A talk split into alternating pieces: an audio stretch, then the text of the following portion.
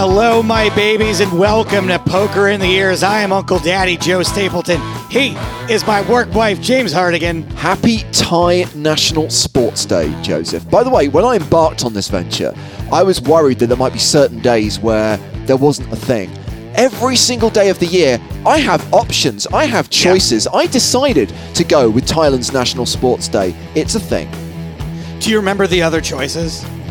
I don't, but this was definitely the best one. Definitely the best Right. one. Welcome, my babies. It's episode 202. But we are continuing our streak of having mega huge Hollywood stars on our show because this week we are joined by Hollywood home game and voiceover legend Hank Azaria. Also, coming up on today's show, uh, speaking of Hollywood home games, I've got another hand history for you guys from the club quarantine home game. Can I still call it a Hollywood home game if I don't live in Hollywood anymore? More importantly, can you still call it a hand history if it's just a thinly veiled bad beat anecdote? Um, no, this is a thinly veiled brag. Oh, love it. Love it. Look forward to the big switcheroo later in the show. Um, bear in mind, Joe, that anyone outside of the state of California, LA and Hollywood are pretty much interchangeable. So Okay, run with it. Run with it. Perfect, great. Uh, there's also some real poker coming up on the horizon. The Blowout series starts just after Christmas. And we are going to give you a few of the details a little bit later in the show. Uh, this week's superfan is Paul Andrews. He is testing my knowledge of the TV show Person of Interest, but I'm going to be honest, that knowledge is pretty much zero.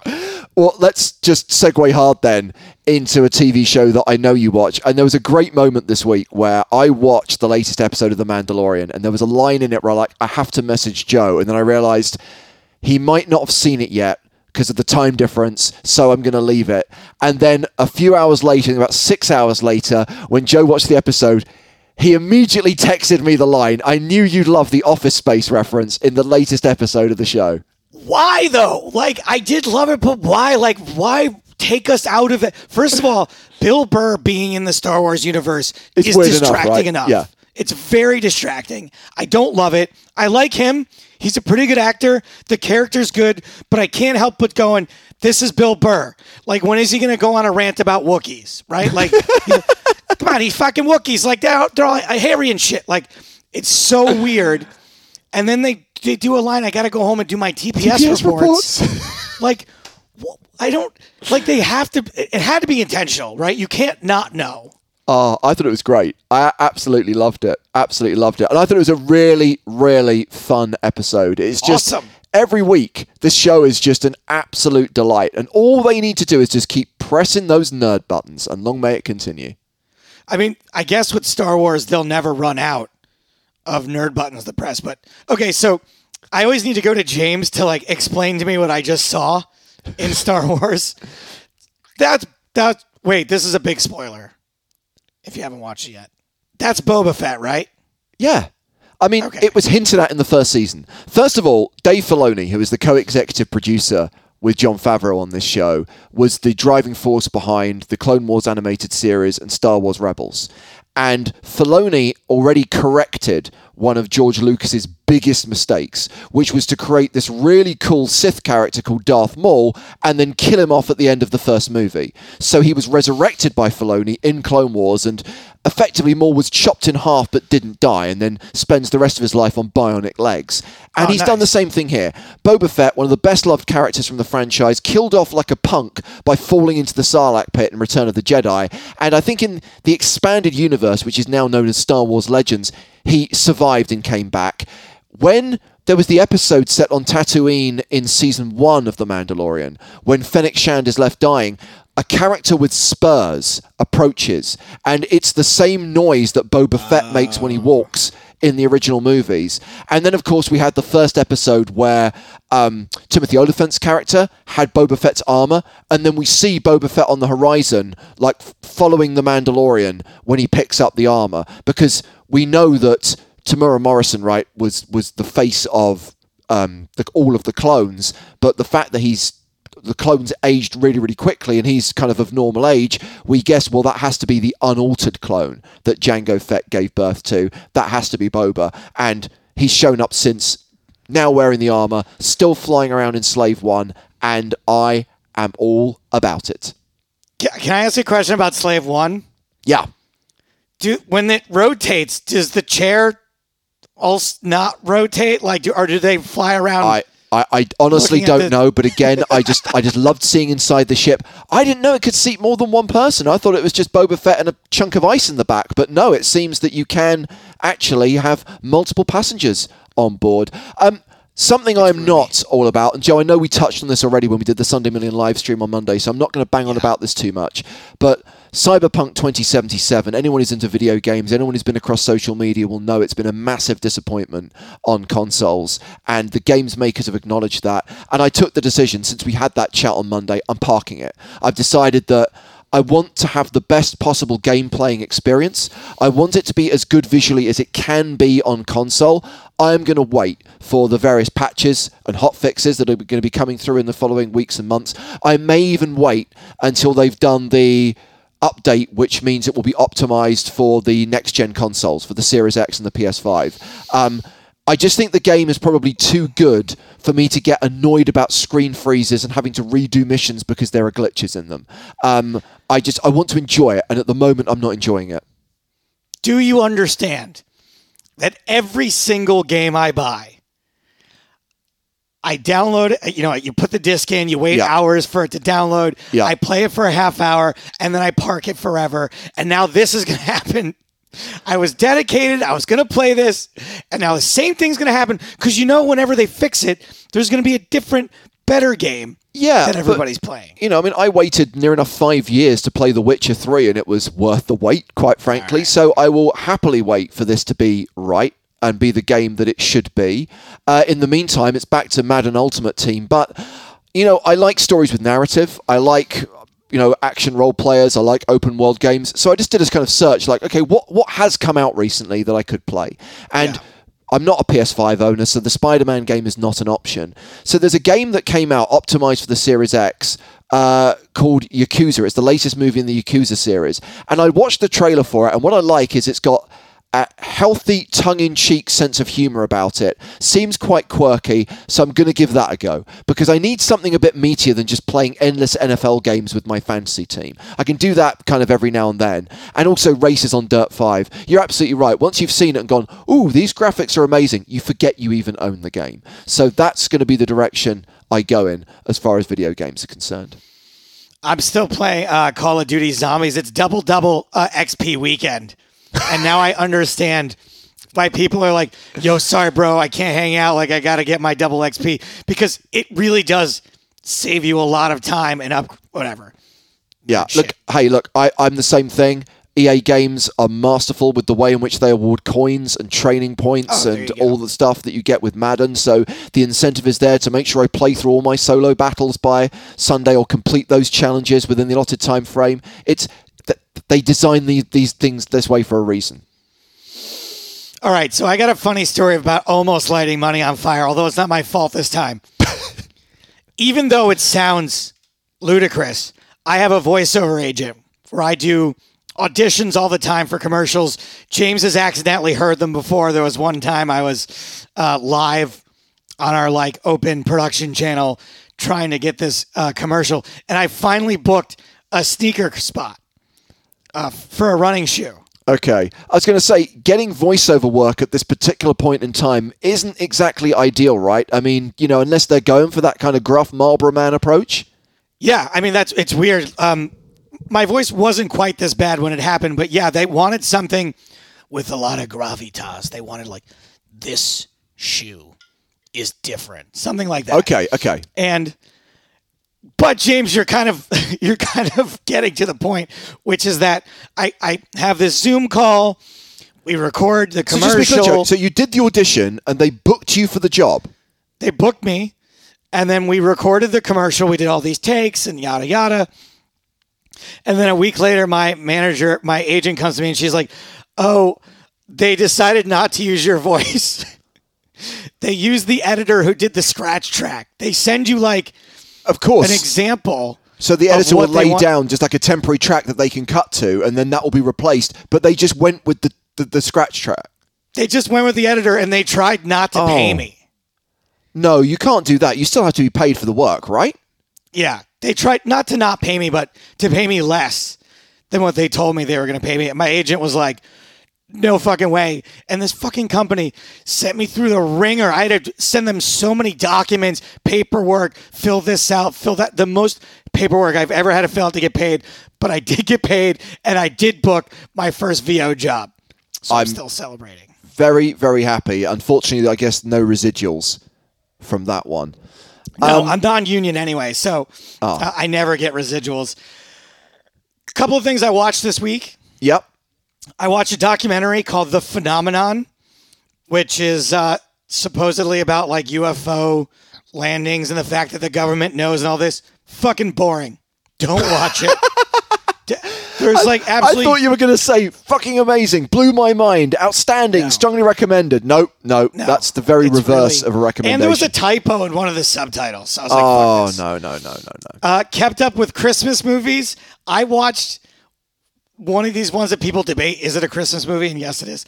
Gremlins. Definitely a Christmas movie. How, how is there any debate about Gremlins being a Christmas movie? It's set at Christmas. And there's so much Christmas stuff in there. The whole thing with no Phoebe debate. Cates, why she hates Christmas. Yes. It's it's a blooming Christmas movie. I remember this movie being one like I showed my girlfriend. I was like, "This is one. If you've never seen classic Christmas movies, we got to watch this." It was so much better than I remembered it. It's a really fun film. Again, It's very fucking hilarious. It's so it's it, if you treat it as a tongue-in-cheek dark comedy, it's awesome. it's so funny. Like the Gremlins are scary at first, right? And then all of a sudden they start wearing clothes and singing and dancing. I know, but also Billy's neighbor, what's his name? The guy with the snowplow, Mr. Mr. Futterman. Futterman. He was MAGA before MAGA, right? That's right. He's like, ah, the damn. He thought the Gremlins were Chinese. Well, they were, I guess. Technically, came from a shop in Chinatown. But you get what I'm saying. Yeah. Love Gremlins, and I watched uh, in in anticipation of um, Hank coming on the show. I watched a ton of Brockmire. Oh. And I fucking love that show. It's really really fun. Yeah, I, I'm, I'm glad that this character that just started doing shorts now has their full series. But look, you know what? We'll talk about that more when Hank's on Yeah. the show. Um, obviously, Christmas is coming, Joe. This is our last podcast before the festivities, before the holiday season. Um, but that doesn't mean, as we hinted last week, that we will be going on holiday because we, ladies and gentlemen, are going to have a blowout.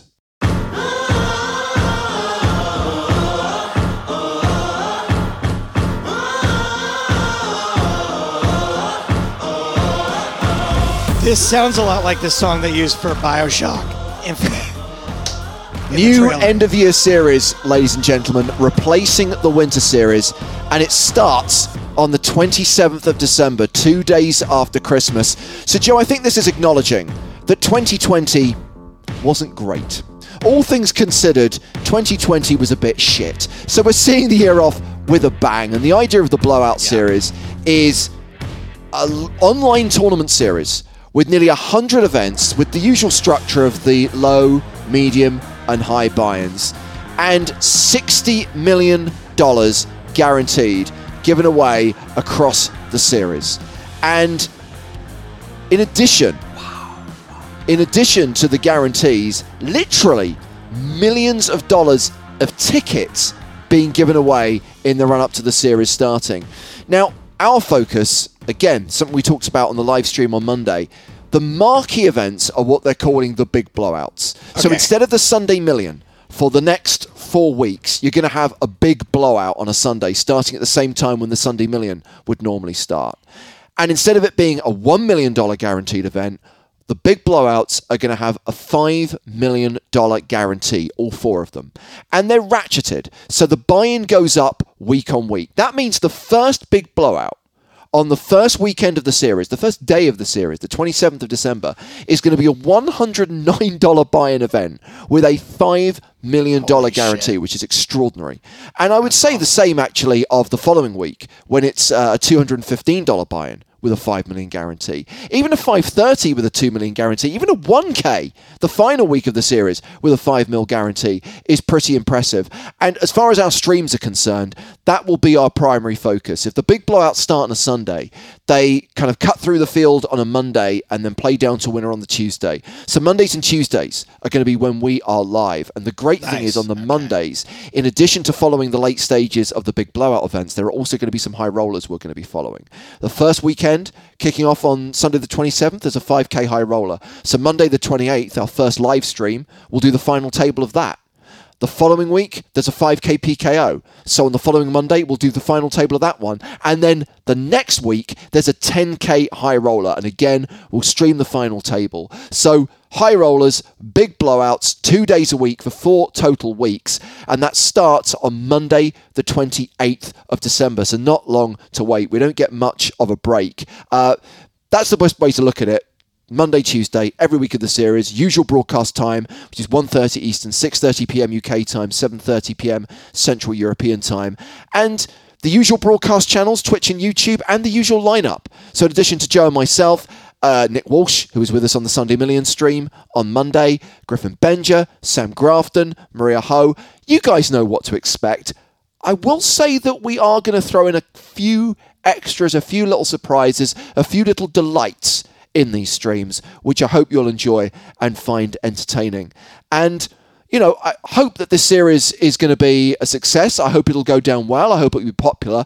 I would say, Joe, that with all of the big guarantees and the ticket giveaways, I think people are going to be lapping it up.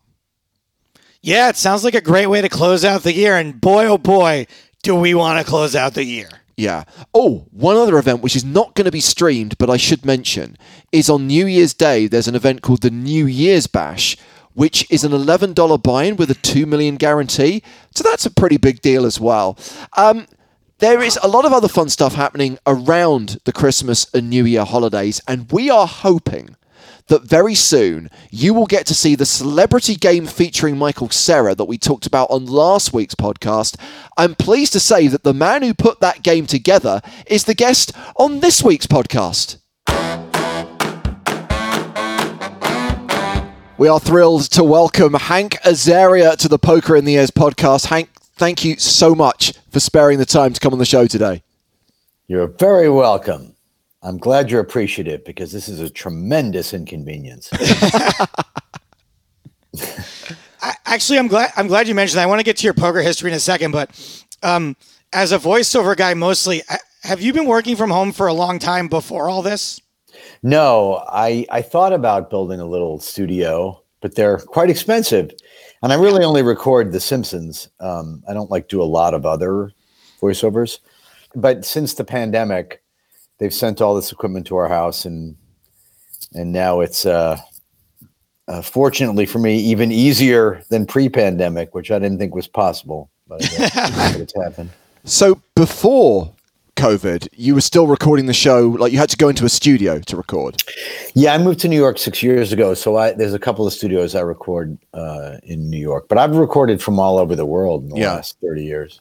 Yeah, it's not I, so hard. I guess people still have that vision, right, of all of the cast in one room, all bouncing off each other, and not realizing that the magic of TV, that you know everyone's recording their own segments, I guess for multiple episodes at different times. They prefer, uh, for the most part, the cast is all together in LA, but it's not necessary. Yeah. And uh, some people really prefer that. Some like I know Family Guy records all separately. I probably most shows record the folks record separately but some people like to have them all together. Yeah. Well, we'll have to talk about poker at some point, so might as well start now. Um, I know we've talked about this before, but it would be news to our podcast. Can you tell us? Can you take us through your poker origin story, and also? I haven't really grilled you, just to warn you. I haven't grilled you that much on the past to name names, but as you go through the various incarnations of your home game, I may I may press you a little bit more for the folks that have made just on who attended. Yeah. Um, yeah, I mean, I never played growing up. I remember I was about 25 years old, so we're talking about 31 years ago, and I had a breakup. Girl dumped me, and I was real sad. And I was like, "Yeah, I need to do male bonding things, uh, poker, right? People do that, right?"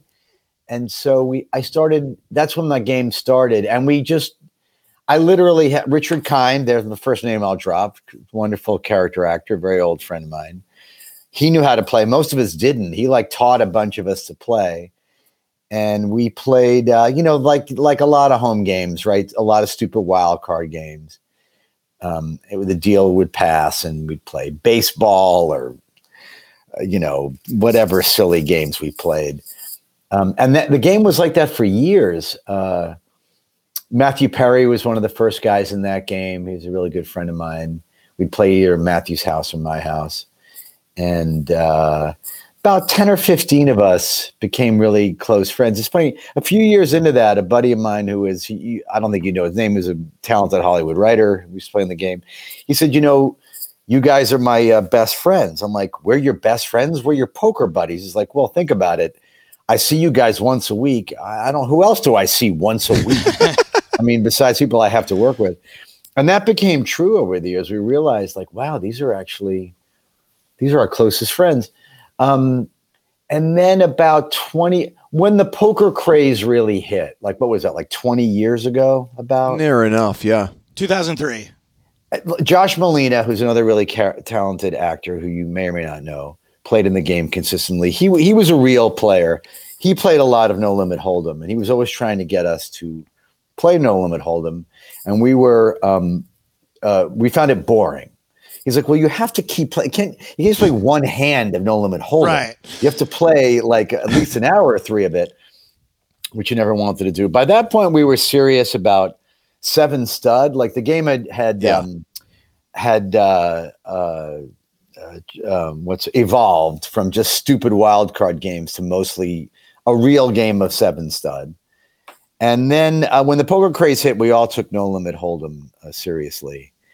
And uh, as far as along the way, um, who played consistently in the game, people that you'd know. Can I ask you about the the when you say you play with Matthew Perry? This is um you guys had made it already. This is when you were struggling actors. This is No, when we were no. This was way before Friends. I was doing The Simpsons, but I was I was only like The Simpsons was only three or four years old, maybe. So none of us had really made it per se. No, it was all that's awesome. that. And then everybody, yeah, I guess Richard had probably been fairly well known at that point. Um, but so you guys were all in this game and then slowly becoming like a thing in Hollywood. That must have been something to witness.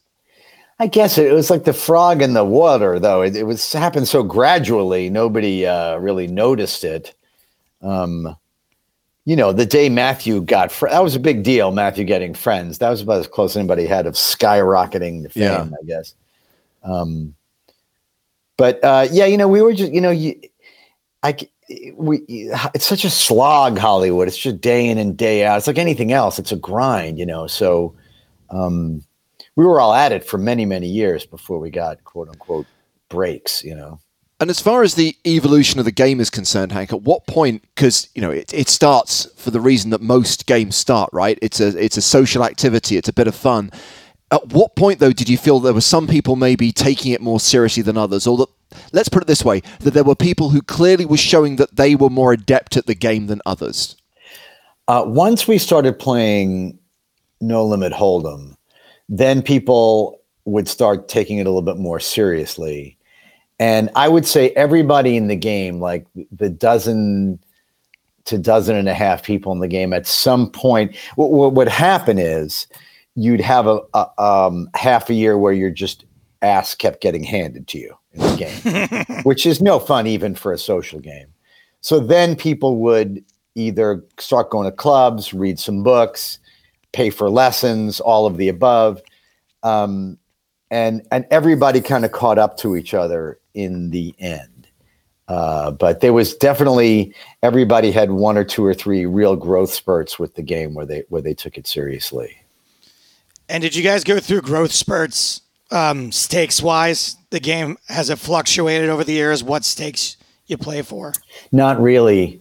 We've always played, at least once we started playing No Limit, it, it's always been a 510 game with a $1,000 buy in.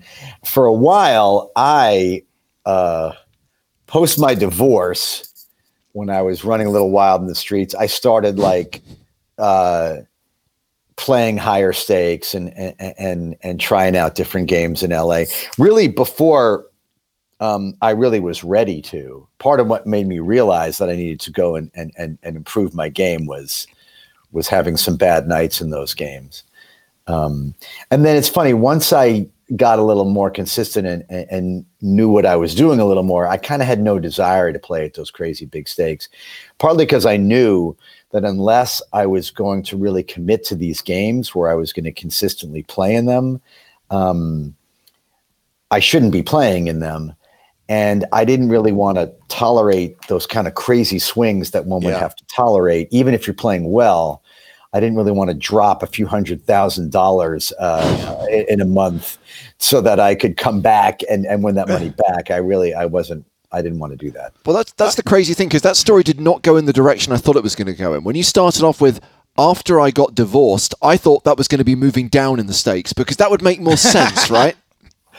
I guess maybe if I wasn't lucky enough to have the Simpsons job where I was just getting this ridiculous paycheck every week, year in, year out, but it was like a new toy. And I- sort of made the mistake early on of thinking that in order to be better or a real player, my stakes had to go up, you know. Um, and so I tried that, and I, it was kind of fun and exciting, but um, I learned that it wasn't really um, what was necessary.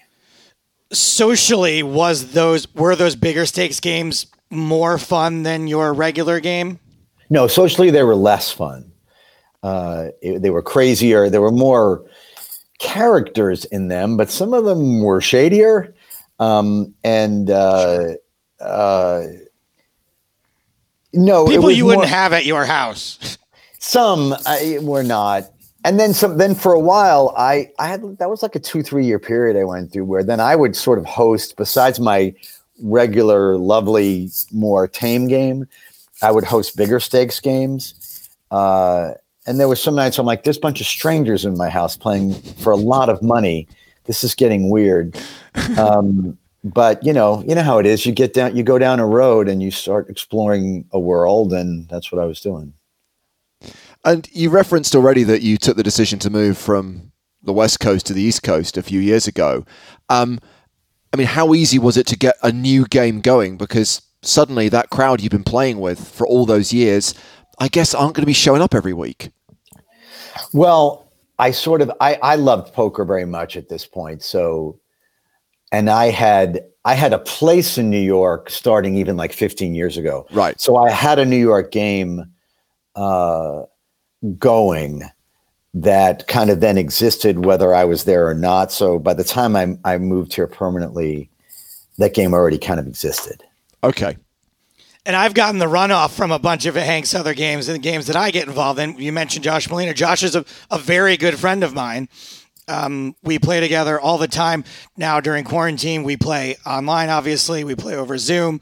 Uh, but he's introduced me to a lot of your guys' friends from back in the day. And your game is legendary. Everybody has a story about playing in your home game. And I'm guessing the New York lineup's kind of legendary too, right? You play with Brian Koppelman. Who are some of the other people that you regularly play with? Well, lately we've had Michael Cera play, who I know is a friend of yours as well, who's gotten quite good in a short time. Yeah, he really He's obviously a student of the game. Um, Don Cheadle comes in and out of our game. Uh, I'm trying to think other famous folks. In the game in New York is much more, as New York is, much more finance world Right, oriented. right.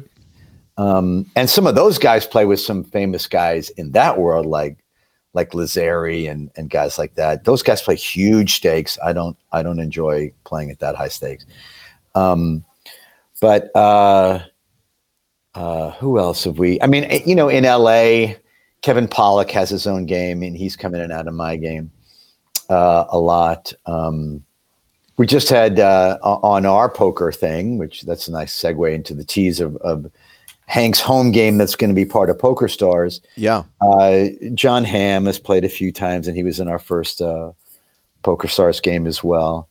Um, and uh, God, it's been so long since I've played in LA that I'm forgetting who like well, who the famous. I, all my close friends from that game are not necessarily the famous guys. It's like I've wiped LA from my memory. Well, I I, didn't- guess- I don't want any of it in my brain anymore. I would guess you were in the Grand, and I would guess a lot of the people who were in the Grand must have played in your game at They one point. or they another. did absolutely did yes.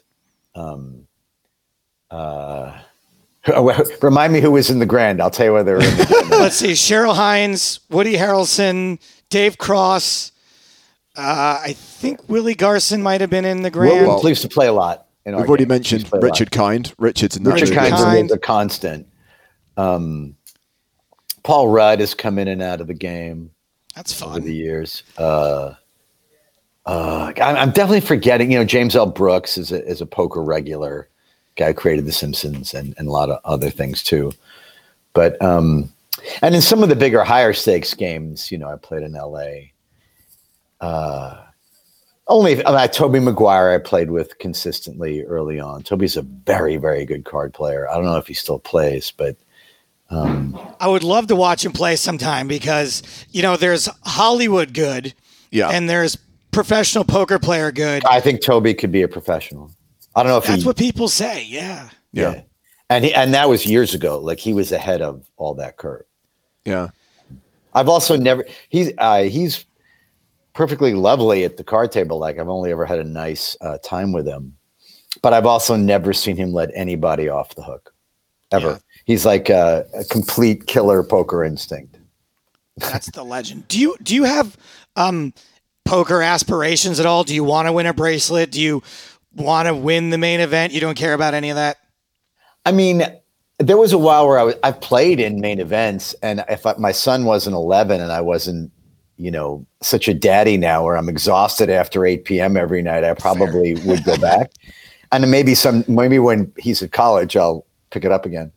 Um, I definitely enjoy being a student of the game, and there was a long time where I preferred tournament uh, to cash because that's just what I played much more. Um, and if I had time, I would definitely do that. I'm sure it will remain a hobby of mine. I um, I only really wanted to be. I, I- my only real poker aspiration, once we all got serious about it, was to uh, feel like I knew what I was doing most of the time, um, and to not lose so much that I didn't enjoy it. You know what I mean? I just wanted to be able to be good enough That's key. To feel like I, you know, could I could like if I were a, a you know a baseball team, I'd be a 500 team. You know what I mean? So that I I I, I wouldn't stress. Uh, and I, you know, I, I, I keep track of my winnings. I just make sure I'm not going off the rails. But part of that is who's the uh, one of the books I read. One of the poker guys I admire, who's so, very sober. Uh, I can't remember who it was. John Little. No. Who really actually goes into how you got to keep track and make sure you know you're playing at the proper stakes, given your your your life stack that you're devoting to poker. Um, That's a lot of them. That's that's you know yeah, there's somebody I really associate with that that I can't remember. Who I admired a lot, and once I took that to heart and played, you know, w- what I consider within my means, which I think is really important, then I could just enjoy it. So that's my really because I enjoy it mostly as a social event. Sure. Absolutely, which I think it is for the vast majority of people who play. You know, the the professionals, the so-called winning players, are a very, very, very small uh, percentage. I think what was really nice to see, and I think this extends to both the charity event that ran in the summer, Hank, but also with the latest home game that you just alluded to, is to see how many of these people do still enjoy poker. Because I think that there's a false perception, especially on this side of the Atlantic, that we had the boom era, right? We had poker was the thing that everyone wants to be a part of in the mid 2000s, and then maybe it kind of fell from grace slightly, and now it's kind of like it's it's old news. But it's great to see that there are still so many people in the entertainment industry, particularly in America, who still love the game and still play it on a regular basis. Yeah, definitely. I mean, uh, it's a real game. I mean, you know, it's it's you know, it's uh, I yeah, the boom was you know I, I became aware of it because the boom really, but uh, it, it's a game worthy of uh, of love and and sticking with, and something you can play into your old age and all kinds of things. And um, it's really competitive and it's so social, you know. Uh, because most, you know, if you're playing right, you're only, you're not playing too much. You're folding mostly and sitting there and and just chatting with your friends. It's a great way. You know, men, right? Men can't just sit down and talk to each other. We have to be doing something else. And that's an excuse to actually then, you know, chat with each other. How's your life? How's it going? Yeah. Yeah. I always say that poker is so popular amongst men because it's a great way for men to spend a lot of time together without really getting to know each other. yeah, but then even that happens accidentally, right? Right. Nine times out of 10, you're talking about the ball game or you're just making stupid jokes. But then every once in a while, somebody comes in and with something real, and you're like, oh, what's going on? And it creates context for people to actually get close. That's what I mean. Like, I, I, I, I, I realized years in that my poker buddies were my best friends because that's who I'm spending time with. Sure. Well, I, have told you this before, and uh, but I do want to say for the podcast audience, Brockmire is definitely an influence of mine doing poker commentary. Johnny Kedge, our mutual friend, literally season one of the big game, shows me that Game Changers short film um, while I'm in the booth trying to figure out who I am as a broadcaster. And I immediately took to this character. Think Brockmire is hilarious. Did you ever think when you made that short that it was going to become a franchise? Uh, first of all, I don't think Hank ever thought that it was going to influence people to want to actually be a commentator like that. yeah. So you, you get drunk and torture career at some point? I'm looking forward to Yes, every day. um, uh, well, you know what's funny? Black, the, the short answer to your question is yes, because I remember going to my agents like uh, 15 years ago. I always felt like because I do like voices and characters, I felt like I I always I felt like I missed the boat because they never ended up on SNL, you know. And it was I was sort of too, it was too late for me to do that. I was too old. But I went to my agents and said, "Look, I have all these characters. I, what should I do with them?" They were like, "Oh, you know, Funny or Die. That's what they're created for. Go to them and and bring them a bunch of characters, and they'll uh, if they like one or two of them, they, they'll make a short and they'll pay for it." That's what we did. And I remember my agent actually saying, eh, who knows, maybe it becomes something you can develop into a movie or a TV show. But that never actually, that's always the plan, and it never happens. And uh, with this, uh, that's actually what we did. I mean, it took many years, but that's actually, so that really kind of was always the goal. Well, you alluded already to the, the Hank's home game, the celebrity game, and, and I don't want to talk too much about it because people are going to get to see it very soon. So I don't want any spoilers to be out there. I want it to be the surprise and delight that I know it's going to be for everyone watching. But here is one small spoiler. At one point, Hank started commentating on the game with an English accent. I don't know who he may have been impersonating there, but what we do need to know is when are we going to see Brockmire doing poker commentary? Well, that could happen really at any moment. Uh, that is an easy dream to have come true, James Hartigan. if you notice, Brockmire has to always call people by their full names. I don't know why broadcasters do this. Baseball players do it. But um, yeah, we can we can have a special Brockmire section where Brockmire uh, dissects a hand. Oh, why not? Bro- Brockmire breaks down a hand has to be a thing. I mean, it's like the, the, the world's crying out for it. Yeah, I'll get my team of writers on it. I, I have a million more questions for you. We have a dumb game we got to play with you, but one quick one before we get to it. Exactly how many trainers did you have before Ray Donovan? Because you are absolutely. And did you request to be naked in that show? Because if I looked like you, I'd be like, I need to be naked in everything. I'm just. I've gotten in very good shape for movies and TV shows like four or five times in my life. I'm just glad it gets documented. You know, on uh, I used, we used to say film, now we say digital.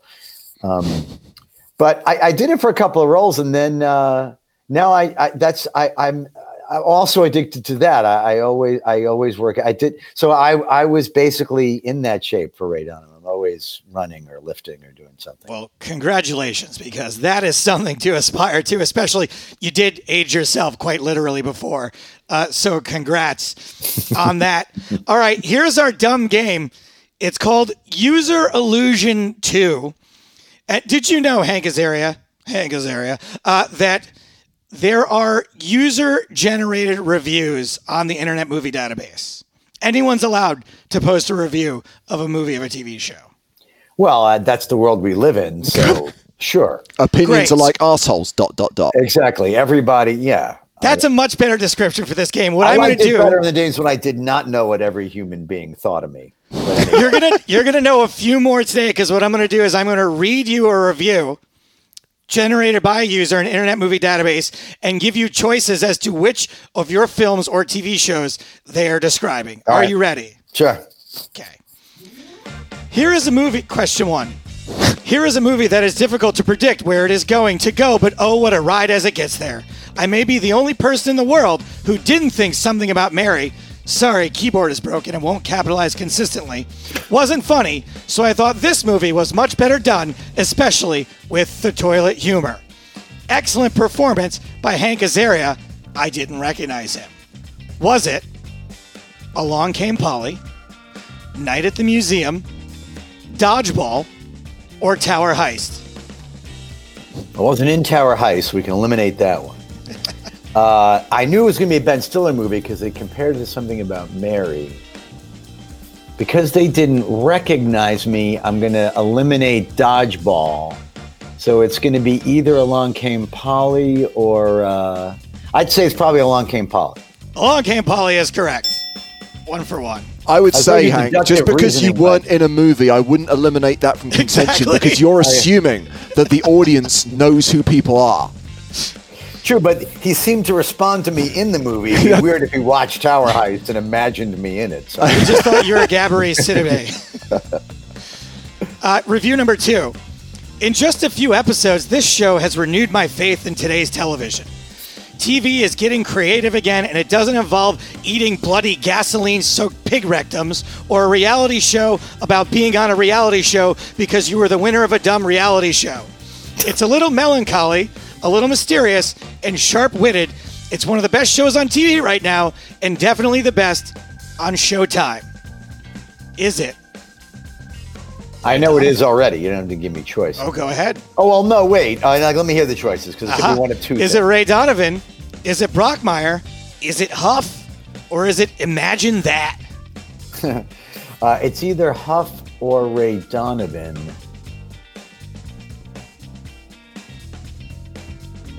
I would say.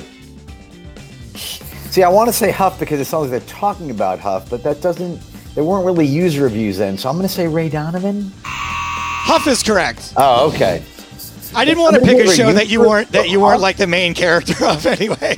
I guess that. I, see, have the problem is I'm immediately thrown a curveball because when they say definitely the best show on Showtime, I'm immediately thinking, I bet it wasn't even on Showtime. Right. Because yeah, no, that- unfortunately, that's my general kind of I- perception I, of I, ran user this quiz do on my that. girlfriend, and her answer was Brockmire, and we were literally watching it, and I pointed at the screen, and it says IFC in the Yeah. corner, and she still said Showtime. Okay. I only know the shows by what network. The shows that I'm on can I identify the network because otherwise, who the hell knows? You Yeah. just You just DVR search it, right? you Yeah. put it on. Yeah. Review number three. This I gotta take a deep breath on this one. It is one of the best movies and one of the best 3D movies. You will enjoy watching this amazing movie. It is a super movie. It is the perfect family film. This is the best animated movie. You and your family will enjoy this laugh out loud movie.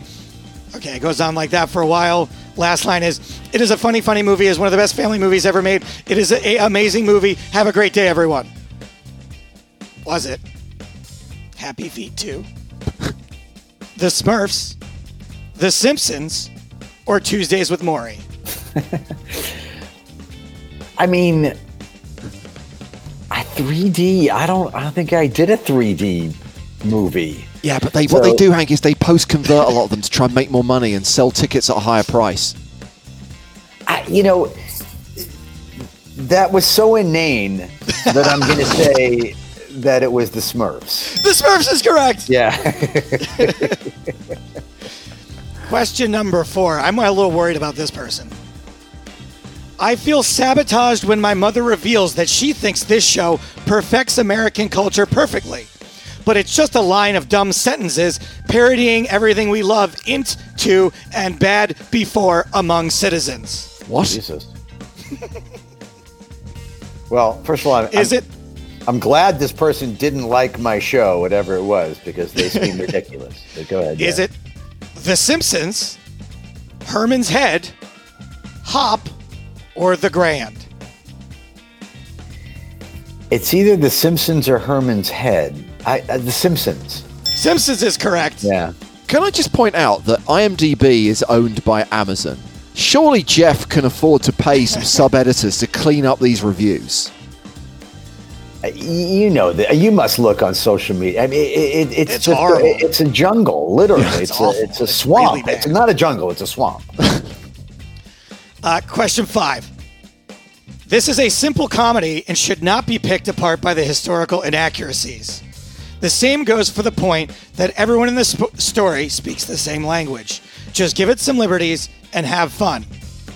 Is it Godzilla, Anastasia, Year One, or Tales from the Crypt? Year one. Year One is correct. All right, we have two left in their short. I'm almost. Uh, if I didn't screw up the Huff one, if I trusted my 1st instinct, I You're would running pretty golden here, I have to say. Yeah. getting pretty golden. Uh, this one, this one is the most beautiful piece of cinematic art I have ever seen. Was it the Birdcage, Pretty Woman, the music video for Smash Mouth's All Star, or Heat? That's got to be Heat. It was actually written about Smash Mouth's All Star music video. Oh, Wow.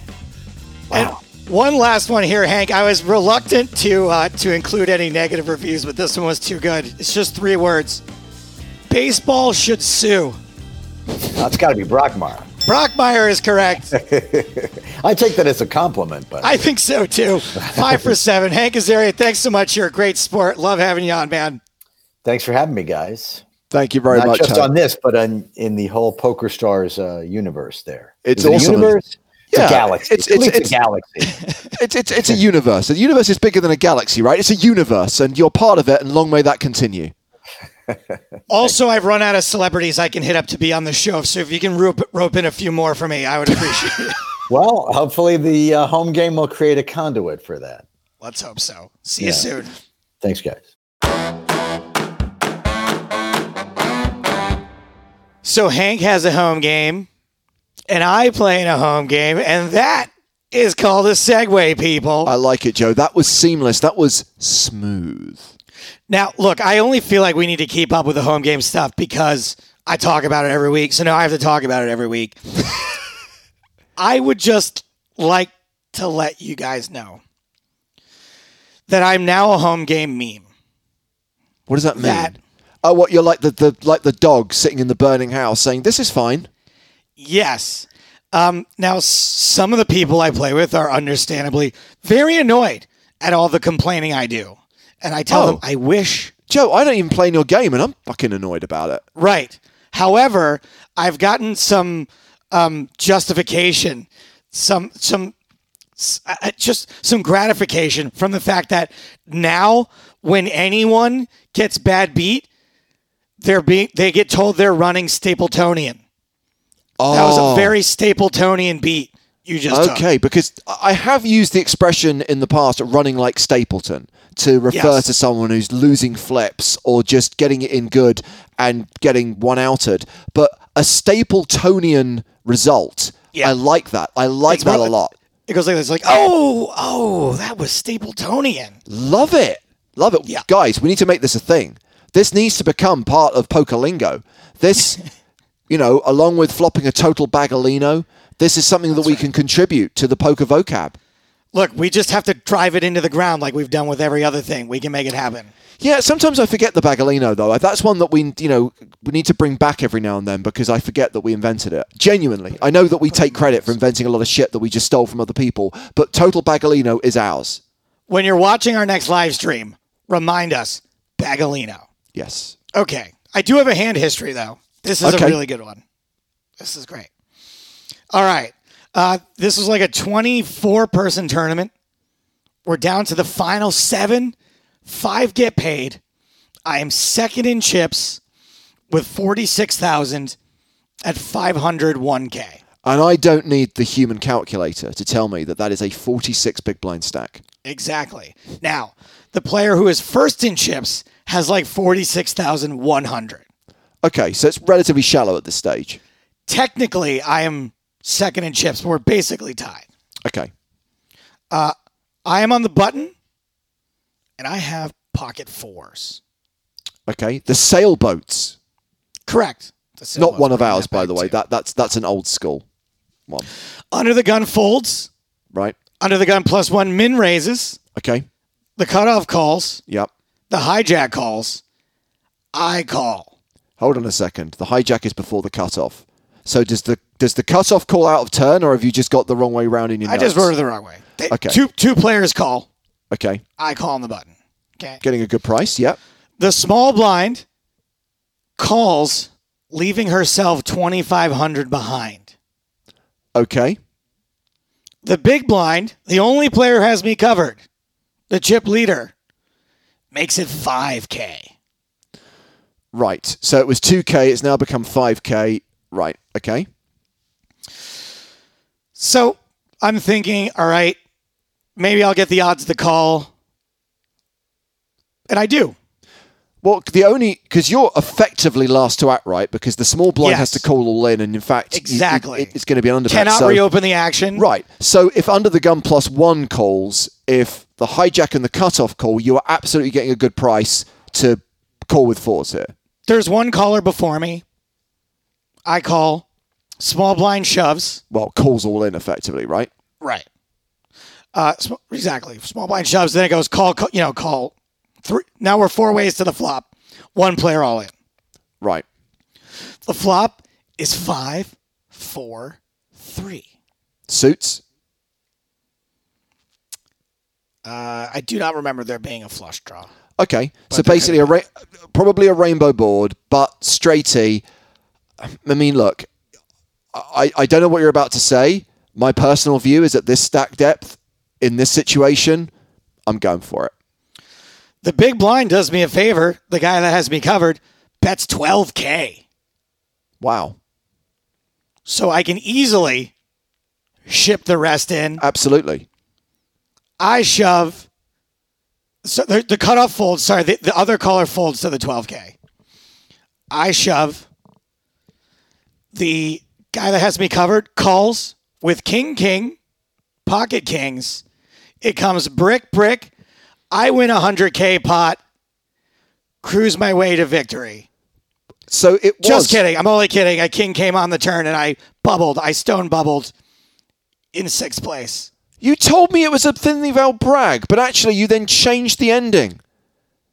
Which And one that's was it? how you tell a story. Take that storyteller guest we had a few weeks ago. so, so genuinely, you got it in with a set against an overpair, and a king came on the turn.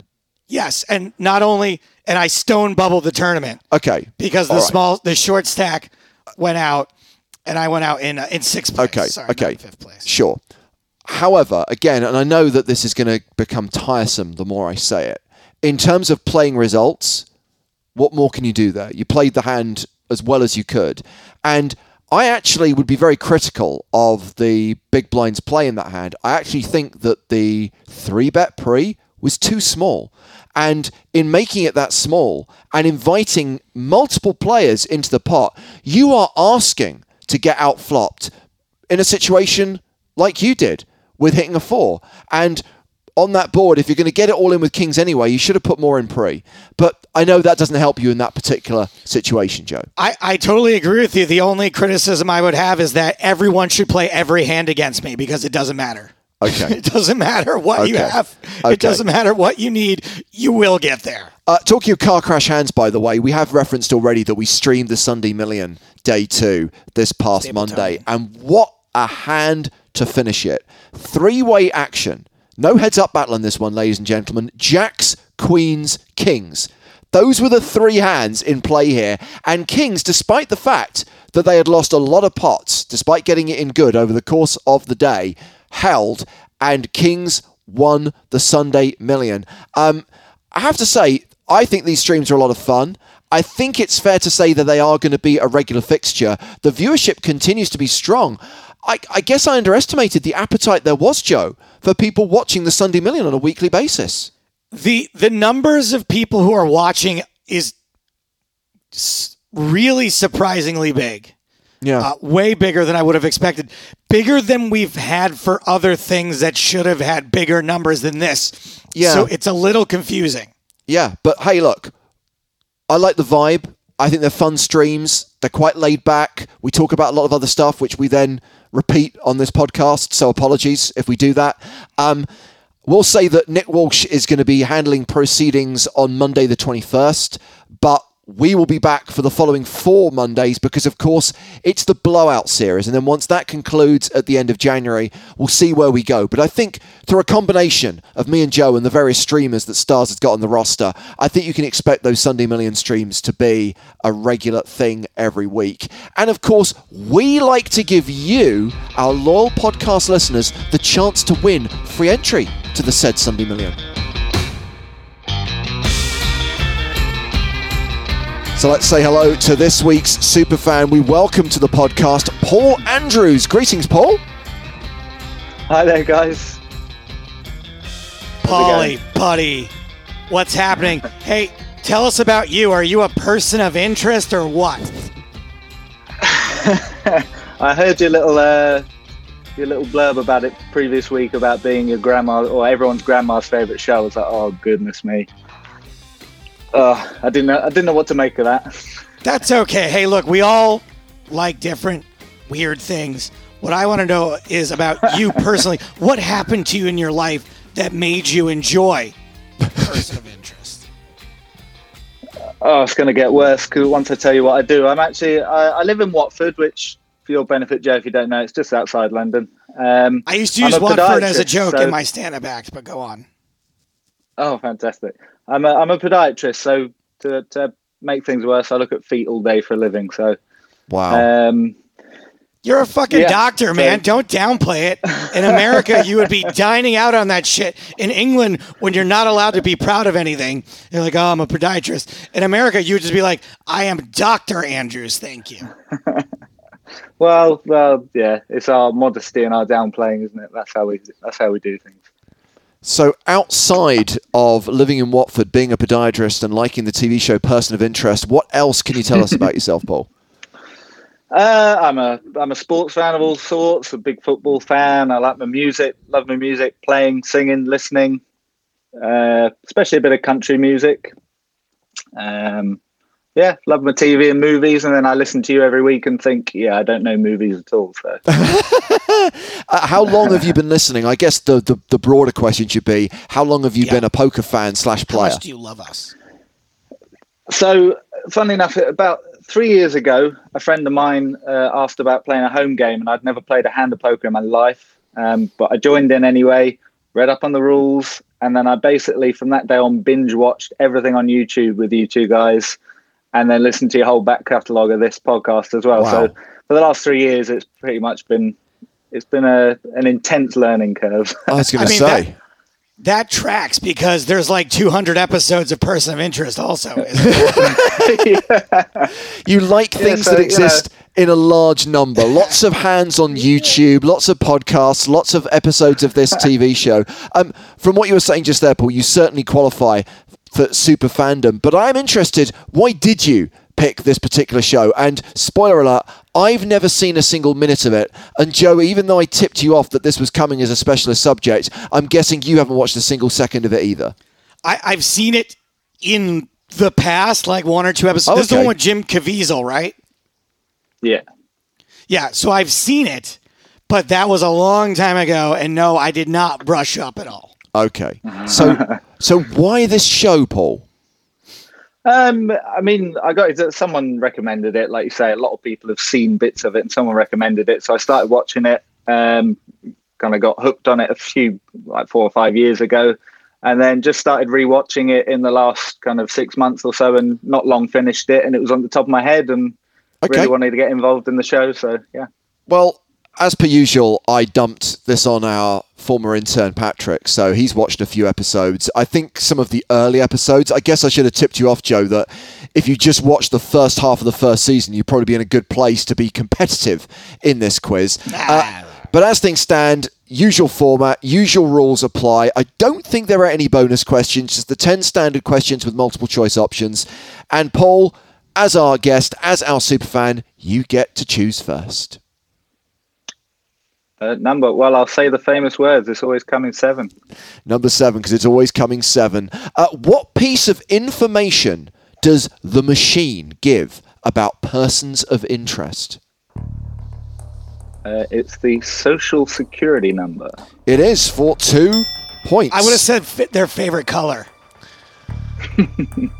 that would not have been one of the multiple choice options. I double checked. Joe, you can have anything other than seven. Hey, let's take it back to the beginning. Give me question number one. Okay. Uh, so this question relates to the very first episode of Person of Interest, or what's known in the television industry as the pilot. Uh, what is the name of the person of interest in aforementioned pilot?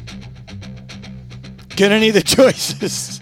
Okay, is the person of interest Zoe Morgan, Diane Hansen, Joss Carter, or Jessica Arndt? Joss Carter. No, it was Diane Hansen. The more you know. Would you have known that, Paul? I don't know. Son I of a probably would have taken a stab, but uh, yeah, it's a God damn it. question, a kind of vagueness to the question, but yeah. Don't worry, Joe. There is a gimme that I'll make sure that you get because otherwise, I think you're going to put up a massive egg on the board. Uh, anything other than one or seven, Paul, for your second question? I'd take a five, please. Number five. Uh, what is the name of the dog that Harold Finch and John Reese rescue and keep? So my, uh, uh, it's Bear. It is And, Bear. uh, yeah, my my girlfriend's a dog fanatic. So every time he comes on the screen, Bear, it's Bear. Aww. Um, Joe, uh, what question would you like next? Number four, maybe. What question? I'll take I'll take my lucky number four. Okay, number four. Who created the show Person of Interest? Jonathan Nolan. Correct for two points. You're on the board. Well done, but you still trail by a score of four to two. Uh, what number would you like next, Paul? Uh, two, please. Question number two. The show takes place mainly in which city? New York City, I believe. New York City in New York State, and you have six points in your column. Joe, three, six, eight, nine, or ten? I will go with my true lucky number nine. Number nine. What is the name?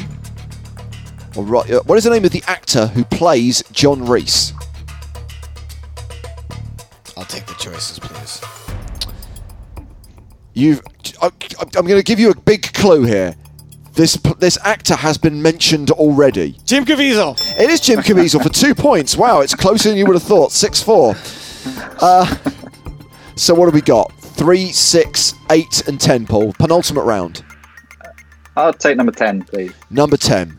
What's what is the name of the person of interest in the second episode, which is titled Ghosts? I'll have to take the options on that one. Okay, Oh, is what a loser. I guess you don't know this show at all. is it Alicia Corwin, Grace Hendricks, Jessica Arndt, or Teresa Whitaker? Uh, only one name rings a bell, but I don't think she's the person of interest in any episode. So I will go for the final name you said. I can't remember which name you said. Teresa Whitaker was option D. yeah, I'll go for her. And that is correct for a single point. Joe, your penultimate question three, six, or eight? Jessica Arndt. Um, eight. Uh, it'd be great if that was an option with every single question, right? what is the name of Fusco's corrupt friend killed by John Reese in the pilot episode? Do you know what? This quiz is making me want to watch this show.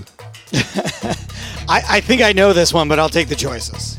Is it Carl Elias, James Stills, Raymond Turney, or Ma- Michael Dreyer? Raymond Turney.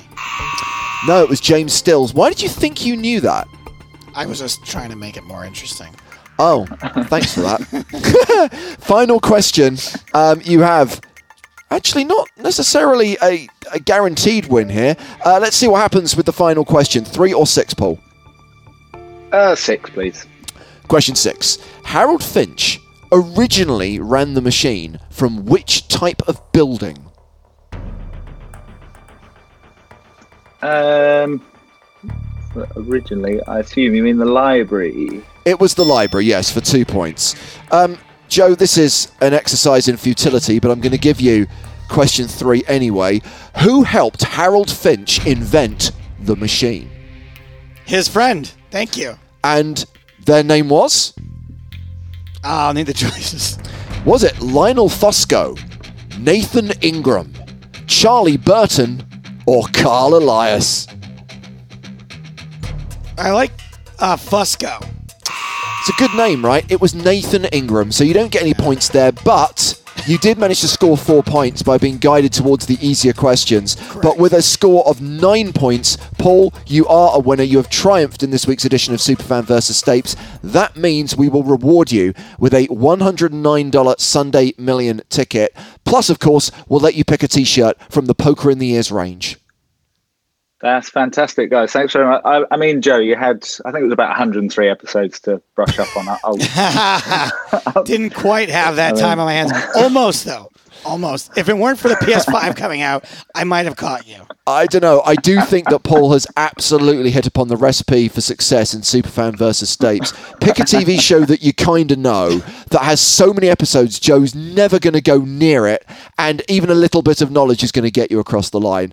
Uh, Paul, thanks very much for giving up your time today. Thanks for coming on the show. Yeah. Thanks very much. Absolute pleasure.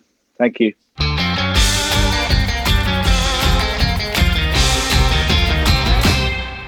All right, my babies, we're almost out of time for this week's show. Coming up on next week's show, nope, we'll smell you next year. We're going to be, look, there's going to be lots of me and James between now and then. Do Yeah. not worry. Yeah, we're going to be streaming the Blowout series, as previously referenced, twice a week for four weeks. Uh, we are going to be back. I think it's the 20th of Jan- 21st of Jan is when it comes out. Episode 203 of the podcast, which will be our first episode of 2021. Excellent. So, in the meantime, you got to do us a solid. You got to comment. You got to like. You got to subscribe. You got to apply to be a super fan. And don't don't cheat like today's super fan and just pick something you don't know. You know I don't know anything about because I'm going to start vetoing some of those also. Okay. Well, we've got a couple to discuss in just a moment. Uh, a reminder that we also accept guest suggestions and any comments, feedback, anything you want to say. Hashtag poker in the ears on Twitter. So here are the two lined up for the start of 2021, Joe. I think we already mentioned that 90s grunge music is going to be a topic. But bear in mind, Patrick doesn't even know where to start with that. So I'm heaven into it. knows what the quiz will be like. So you may have seen there was a guy who came online and suggested the Larry Sanders show. Now, this is my view on that. I think you would do yourself a favor by getting to see that for the first time. Same. But I don't think you can be expected to watch the entirety. So how about this? We say Yeah. season one of the Larry Sanders show is an acceptable scope to be a superfan subject. Totally. I think also it's a lot to ask Patrick or whoever does the quiz, you, uh, to, to use the entire series also. I may true. get past season one. It's a show I've always wanted to watch. Uh, I've started a couple times and just kind of forgotten. Great reason. Christmas gift to myself will be to watch uh, as much of the Larry Sanders show as, as I can. As they say in poker, James, I'm all in. Fantastic. And uh, that's us done for the year. Happy Christmas, Happy New Year, and all that.